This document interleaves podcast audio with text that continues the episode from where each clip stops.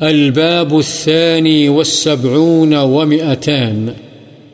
باب النهي عن سوء الظن بالمسلمين من غير ضرورة. بلا ضرورت مسلمانوں سے بدگمانی کرنے کی ممانعت کا بیان۔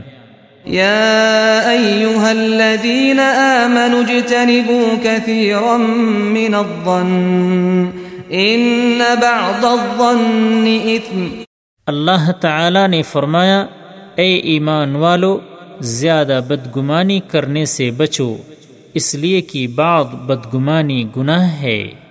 وعن أبي هريرة رضي الله عنه أن رسول الله صلى الله عليه وسلم قال إياكم والظن، فإن الظن أكذب الحديث متفق عليه حضرت ابو حریرہ رضی اللہ عنہ سے روایت ہے رسول اللہ صلی اللہ علیہ وسلم نے فرمایا، تم بدگمانی سے بچو، اس لیے کہ بدگمانی سب سے بڑا جھوٹ ہے۔